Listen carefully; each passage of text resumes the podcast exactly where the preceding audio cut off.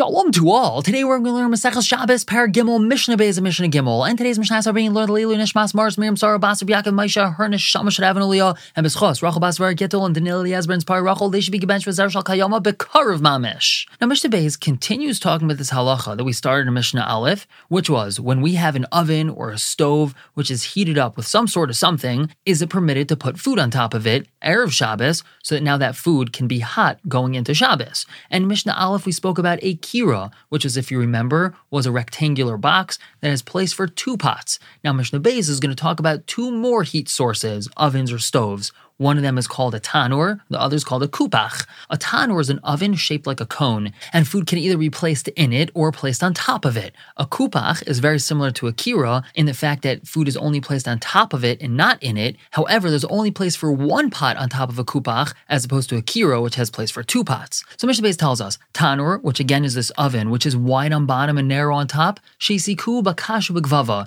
It was fired up. The fuel, the heat source of this oven, the heat source of this tanur was gvava, which is straw or twigs.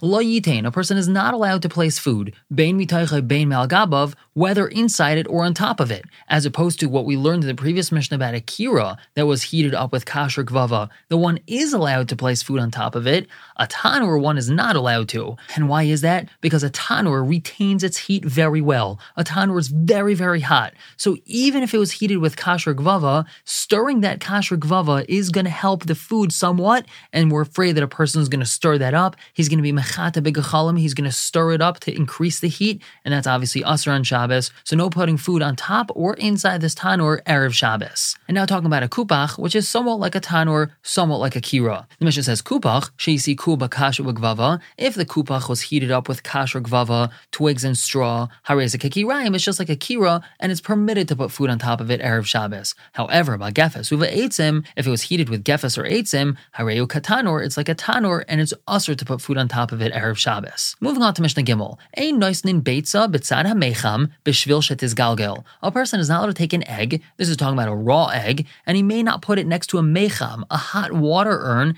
in order that it should be megalgel. Megalgel means cook a little bit, in order that it should become soft boiled. Now, what are we dealing with over here? So a mecham is not the hot water urn that you plug into the wall before Shabbos. We're talking about a copper pot or a copper urn, which was on the fire. The water inside of it is boiling. Now, it was taken off of the fire, but it's still very hot. And if a person would put an egg next to it, it would cook a little bit. Now, that's assur on Shabbos. And you might ask, why is it assur? He's not cooking the egg on the fire. And the reason why is because this is called toldas ha'ur, something that was heated by fire. You're right, it's not being cooked by fire. However, since this hot water urn was heated by the fire, we're afraid that if a person uses the heat of this hot water urn toldas ha'ur, he might end up using the fire itself, the ur itself, and therefore it's assur to use even toldas ha'ur to cook on Shabbos. Furthermore, v'loyafkiana besudarin, he's not allowed to crack this egg open onto a kerchief. Now, this kerchief that we're talking about is one that was heated by the sun, it's really hot, and if he cracks an egg on top of it, it will cook somewhat. Now, this is also assur, but for a different reason. As we had said, this kerchief was heated by the sun. That's called toldas hachama. It was heated by the sun,